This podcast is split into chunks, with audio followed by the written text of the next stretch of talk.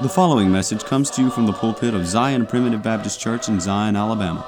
For more information, please visit us online at zionpbc.com. Welcome to the Zion Primitive Baptist Church podcast. This podcast is an outreach of Zion Primitive Baptist Church located in the Zion community near Gordo, Alabama. I'm Elder Chris McCool, and I serve as pastor of Zion Church. We're a congregation of believers who trust in the simple message of God's sovereign grace, where families come together to worship God in spirit and in truth through the simplicity of preaching, praying, and singing. Zion Primitive Baptist Church is located at 9487 County Road 49, Gordo, Alabama. If you live in the Gordo area or if you are visiting in the area, please join us for worship. We meet every Sunday at 10:30 a.m. and 5 p.m. and on the first and third Wednesday evenings at 6:30 p.m. Today's message is the last half of the final sermon in our series on the book of Haggai. I hope you've enjoyed this series as much as I have. It's reminded me that complacency is the great enemy of God's children. Our discipleship can be destroyed by complacency. It's more often complacency than active sin that causes us problems in life. But also from the book of Haggai, we learn that the remedy for complacency is to start laboring in the service of God as you know you ought to. Haggai also reminds us that when we do begin to serve God like we ought to serve Him, it's not long before discouragement arises. And Haggai gave us the remedy for that discouragement as well.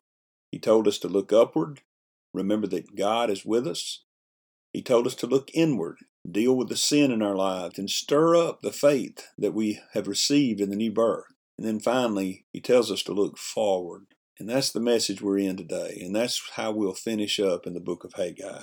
You see, if we look forward, we'll see that the next great event of history is the return of the Lord Jesus Christ. Sometimes in the world, we're made to be afraid about the second coming of the Lord, but in the scripture, we're told that's something we should be looking forward to with great anticipation. And you know why we can look forward to it with great anticipation? Haggai tells us in his last message of encouragement that God has chosen us. He has chosen us to be with Him. He loves us with an everlasting love, and we will be with Him forever. Praise His name for that encouragement. And that's the message of encouragement we need today as we struggle to serve Him in a world that is opposed to God and to every one of His children. But first, we have a song selection that I hope you enjoy. After the song, please stay tuned for another message of God's sovereign grace from the Zion Primitive Baptist Church pulpit. When he's like a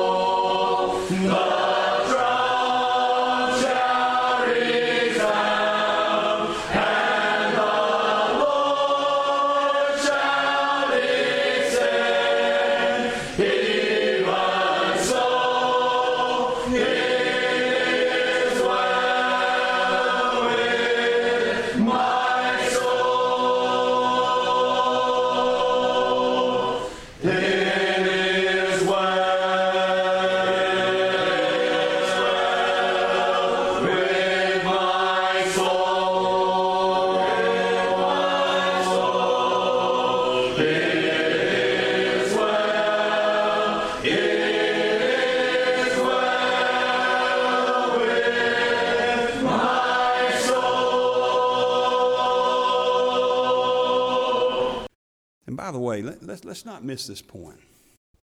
Why is this so important? Now, it's a very awesome display of God's power, yes. And it is a great lesson in trusting God, yes. But there's more at work here, beloved, than just God showing that He's God and, and helping these Israelites get back to home. Over in the book of Micah, I believe it is, we're told that the prophet there said, Bethlehem, Ephratah, out of you shall come he that will be the ruler of the nations. You know what that prophecy means? The Messiah is going to be born in Bethlehem. The Messiah is coming out of the land of Judah. The Messiah is coming from the line of David, from the lineage of David. When you read the first chapter of Matthew and the third chapter of Luke, you'll find that both Joseph's and Mary's lineage goes right through David. And by the way, Zerubbabel is in that lineage as well. You know what God's doing here? This isn't just some nice story to talk about how great God is. This is God preparing the very coming of the future Messiah. Those Jews had to be back there. Those Jews had to get back to Judah. It wasn't just, uh, uh, oh, well, let's do this, God said one day. God had prophesied that. God had sent prophets to say that this is where the child will be born. Isaiah says, Unto us a child is born. Unto us a son is given, and the government shall be upon his shoulder. Of the increase of his government and of peace there shall be no end. Now listen to this upon the throne of David and upon his kingdom to order it and to establish it with judgment and justice from henceforth even forever. You see what's going on here? The Jews were being chastened and they had been taken away captive for 70 years. But then God shook the kingdoms of this world. God shook the very earth and He overthrew the throne of kingdoms to get them back to the place where they needed to be so that Jesus Christ could be born in the place where it had been prophesied. Zerubbabel, I'm going to take care of things. I will, I will shake the heavens and the earth. I will overthrow the throne of kingdoms. I have all power, and I will have my way among the armies of heaven and the inhabitants of the land. And then look at verse 23. In that day, saith the Lord of hosts, will I take thee, O Zerubbabel, my servant, the son of Shealtiel, saith the Lord, and will make thee as a signet. A signet. A signet was a sign of a covenant. You know, the, the old uh, Persian kings would make a writing and they would roll it up in a scroll and they would put the wax on it and then they would, they would put their seal in that. The old kings of England would do that. And when that seal was put on there, that signet was put on there, you couldn't change the laws of the Medes and the Persians. They couldn't even be, even the king himself couldn't undo that. That's not the case with some of the throne rooms and some of the, uh, some of the laws from some of the kingdoms, but, but that signet was a sign of a covenant. And one of the things he's telling Zerubbabel here is, is Zerubbabel, I'm a covenant keeping God. I'm a covenant keeping God. Did you know that's, that's where our hope lies? Did you know that? Our hope lies in the fact that God is a covenant keeping God. He is a God who will not go back on a deal that He has made. Over in Hebrews, the sixth chapter, he begins to talk about some things here in this chapter about uh, God and what He has done. And down in verse 13, I want you to listen to this. For when God made promise to Abraham, this is Hebrews chapter 6 and verse 13. When God made promise to Abraham, because he could swear by no greater, he sware by himself, saying, Surely blessing I will bless thee, and multiplying I will multiply thee. By the way, that's the gospel of the Old Testament. Galatians chapter 3 tells us that. He said, when he told Abraham, Your seed shall be as the sands of the sea, that's not an earthly promise, that's a heavenly promise. That's, a, that's the good news that I'm going to have a people that I'm going to save that will be as, as numerous as the sands of the sea and the stars in the sky. it says, So after he had patiently endured, he obtained the promise. For listen to this now. For men verily swear by the greater, and an oath for confirmation is to them an end of all strife wherein God, willing abund- more abundantly to show unto the heirs of promise the immutability of his counsel, confirmed it by an oath, that by two immutable things, in which it was impossible for God to lie, we might have a strong consolation who have fled for refuge to lay hold upon the hope set before us. What's he talking about there? He said, by two immutable things. Do you remember over in 15th chapter of Genesis, when God came to Abraham and said, I'm going to bless you to have a child by Sarah. And he put Abraham to sleep. And while Abraham was asleep, God uh, gave him a vision. Abraham had already taken these various sacrifices and he had cut them up into pieces. He divided them in two and he laid them out there. And then while Abraham was asleep, he had a vision of a burning lamp and a smoking furnace passing between those pieces of the sacrifice. That may be a little bit unusual to us, but in that day, that was a way of making a covenant. That was a way of making a contract. Today, we notarize contracts. Thank goodness we don't have to take one of our cows out there and cut him in two and lay him out there and walk between him with our hands holding hands. But what you were saying when you did that, and that old way of doing it, is that if I break this covenant, may I be as these cattle are. May I be killed, may I die just like these sacrifices have been killed if I break this covenant.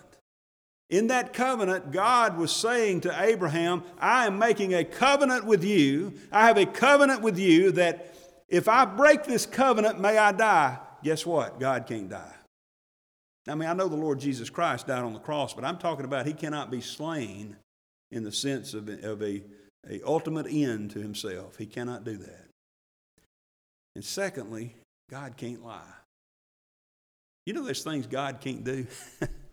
he can't he can't lie. He can't deny himself. There's some things God can't do. Praise God. Praise his name. There's some things he can't do.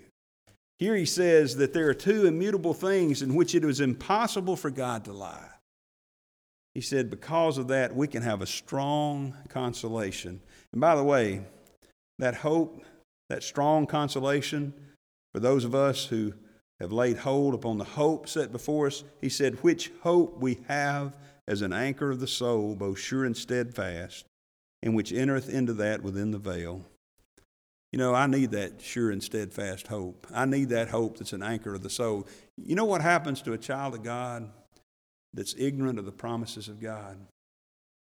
He drifts out there like a ship on the ocean with no anchor and no propulsion, no rudder, just tossed by the storms of life. See, the hope we have in the Lord Jesus Christ is what anchors us because the storms of life are coming. If they haven't hit you lately, they're going to soon. The storms of life have hit me. The storms of life will hit you again if they have hit you already, if you're not already in the middle of one. The storms of life will toss you about and you will find no rest and no consolation here. But oh, the hope that is an anchor of the soul, both sure and steadfast. He says, Zerubbabel, I'm a covenant keeping God. In 2 Corinthians chapter 1 and verse 21, He says, Now he which establisheth us with you in Christ and hath anointed us is God, who hath also sealed us and given us the earnest of the Spirit in our hearts. You say, What's my, what's my signet today? It's the seal of the Holy Ghost. It's that seal, the earnest of the Spirit in our hearts. The Spirit bears witness with our spirit that we are the sons of God. You know, uh, I know I know what the world says, and I, I'm not I'm not trying to be critical and ugly to people out there, but I know what the world says. They'll ask the question, "Do you know that you know that you know that you're saved?" And what they mean by that is, have you done what you need to do in order to secure your salvation? Well, that's no hope to me, beloved. That's no that's no encouragement to me because I know whatever I've done, I could undo. I know most things that I do, I mess up. I can't remember anything I've done in my life perfectly. God demands perfection, God demands perfectly keeping the law. Have you perfectly kept the law even today? Have you perfectly kept the law since you've been sitting here in church? I'll tell you, beloved, I've not perfectly kept the law for any length of time ever in my life. If nothing else, when you get back on the road, be sure you don't go one mile over the speed limit. Be sure you don't, because that's breaking the law. We're supposed to abide by the laws of men, right? You're a lawbreaker. God demands perfection. He says, He that hath, violated one aspect of the law, you may not be a murderer, you may not be a thief, you may not be an adulterer, but if you violated one aspect of the law, you're a lawbreaker. But the good news is, is that the Lord Jesus Christ was the great law keeper. He kept it to a jot and to a tittle. He fulfilled every iota of the law. And he saved his people from their sins by keeping the law and dying on the cross. And when people ask, Do you know that you know that you know? I have a better one for you. Do you have the blessed hope within your heart that you are one of his children? You say, Wait a minute, hope and knowledge? No. People, people think hope today. You know, I hope Alabama wins the national championship Monday night. I hope they do. Now, in years past, that hope was a lot more solid than I think it is this year. you know, I'm not going to say it's just a wish, but but I hope they win. Okay, I hope my favorite ball team wins the championship. I hope I get that raise. I hope that this happens and that happens. We're not talking about some fanciful wish. You know what hope is? Hope is a confident expectation. You see, I've got something better than knowledge. I've got hope. And it's based upon my knowledge of what the Lord Jesus Christ has done for me. You see. Zerubbabel, I'm a covenant keeping God, and I've given you a signet here, just like He's given us a signet, the seal of the Holy Spirit. And finally, the most awesome part of the whole transaction and the whole message here. Notice what he says at the end of verse 23. For I have chosen thee, saith the Lord of hosts. I have chosen thee. I talked with a preacher some years ago who was of the attitude that the doctrines of grace, while important to study for theologians, are not important to be preached from the pulpit. Some people shy away from the doctrine of election. Some people, when they hear the word predestination, they get anxious, and some even get angry. They get nervous and they run away from it. Some preachers won't preach it. They say, well, that's the deep things of the Word of God. I want to say to you, child of God, that doctrine is the most precious doctrine in the Word of God. You know, the gospel's good news. The gospel means good news. And I want to say to you today the gospels that we hear out in the world mainly focus upon the sinner and what the sinner must do to avail himself of the salvation in Jesus Christ. Beloved, the true gospel teaches us what the Savior, it focuses upon the Savior and what he has done to save his people from their sins. That doctrine, he says, he says, Zerubbabel, I've chosen you. You know, I've tried to preach a message recently about the doctrine of election and about how important it is that we understand that there is one who loved us when we were yet unlovable. There's one who didn't just hope and try to make our salvation possible. You know, we don't believe God made salvation possible in Jesus Christ, we believe He made it certain. Praise God, it's not a chance salvation. Zerubbabel, if you don't hear anything else I've said, I'm going to leave you with the most important fact of your existence. I have chosen thee. I have chosen thee as a vessel unto me. We're told about the Apostle Paul. He was a chosen vessel unto the Lord. Notice he didn't say, You've chosen me. Notice he didn't say, Well, I looked down through time and saw you'd be a good king, and therefore I, I set it up to choose you. Some explain election that way. Oh, but that's not what the Bible teaches. In fact, that's kind of a half truth. 14th Psalm tells us that God did look down upon the children of men to see if there were any that did serve him, any that did that, that loved him, any that were good. You know what he said? They've all gone away. They're all together an unclean thing.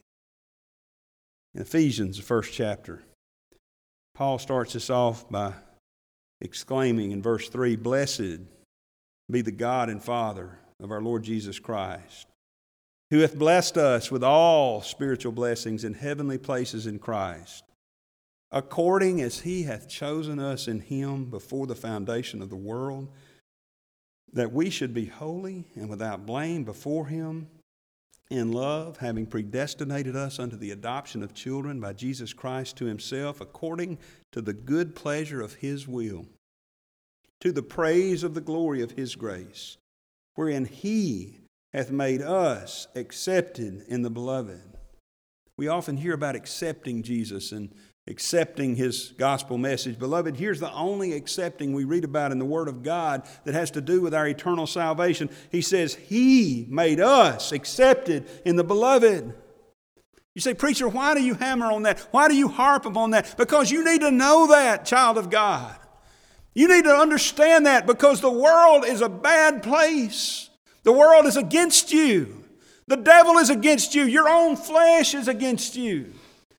We have three major enemies the world, the flesh, and the devil, and they're all out to get you. The devil's a roaring lion, the flesh is corrupt and in enmity with God, the carnal mind that you still have, even though you're a child of God.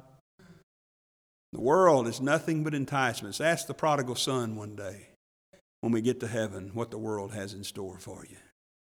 You know what the prodigal son needed to remember and what he ultimately did remember when he was down there?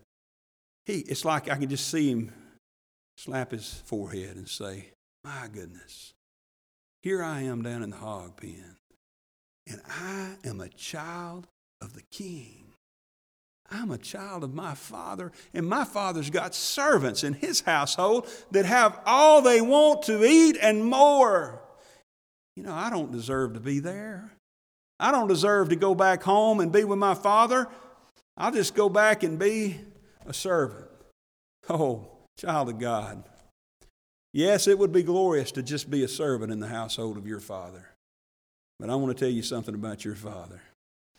When you find yourself in the pig pens of this world, when you find yourself at the bottom, scraping the bottom of the barrel with no hope and no help in this world, and you come to your senses, you come to yourself. And I'm not talking this, remember, that's not a story of him getting born again down there. He was already a child of God.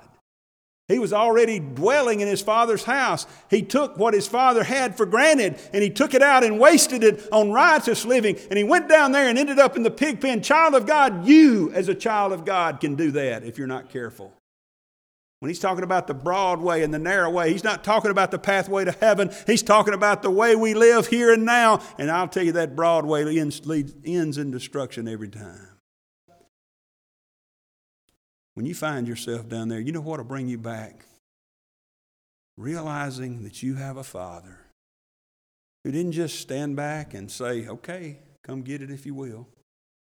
Come get it if you want to. You got a father who from before the foundation of the world loved you with an everlasting love. It's an everlasting love affair. He chose you in Christ before the foundation of the world. He sent His Son, the Lord Jesus Christ, to die for you when He didn't have to. He could have stayed in glory, except that He promised to come down and do this. He loved you so much that He came down and He died for you and He sent His Spirit into your heart, crying, Abba, Father.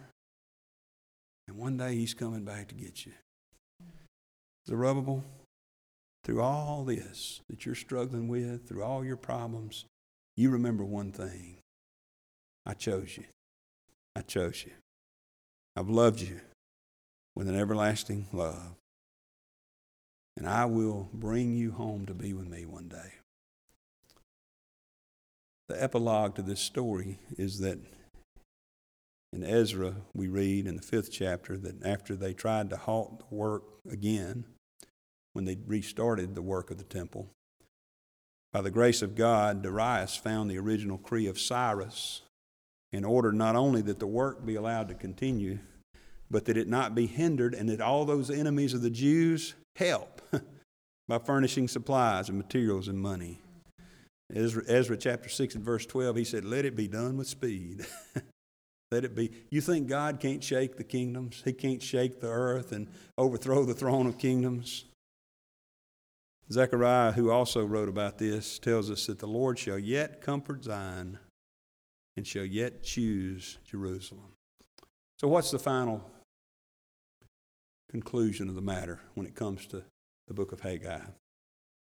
I hope that this series on Haggai teaches us that we should be lifted up. Even when the initial fervor of the revival abates, when the initial fervor of the, the revival subsides, and then we don't see immediately a change in our circumstances. You know, sometimes people, people come to the church and join the church thinking it's going to solve all their problems.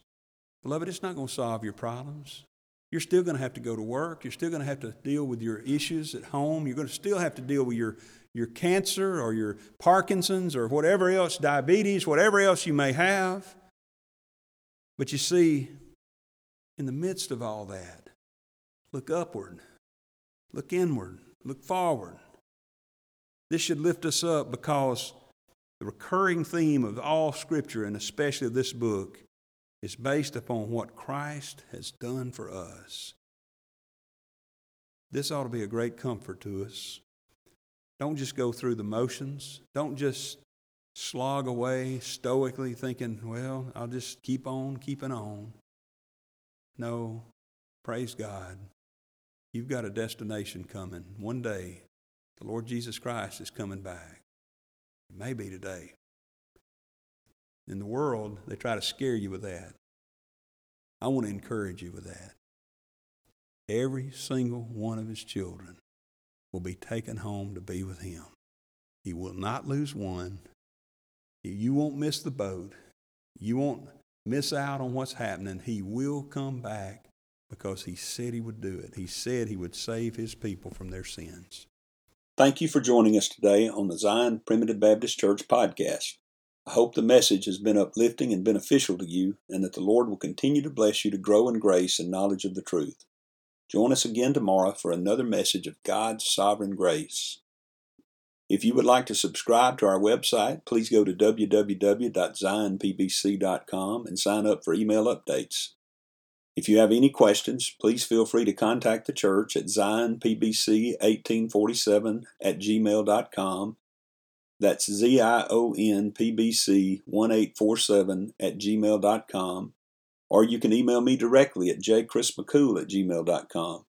That's the letter J, C H R I S M C C O O L at gmail.com. Again, thank you for listening. May the Lord bless you, is my prayer. We thank you for listening to today's message. For more information, please visit us online at zionpbc.com.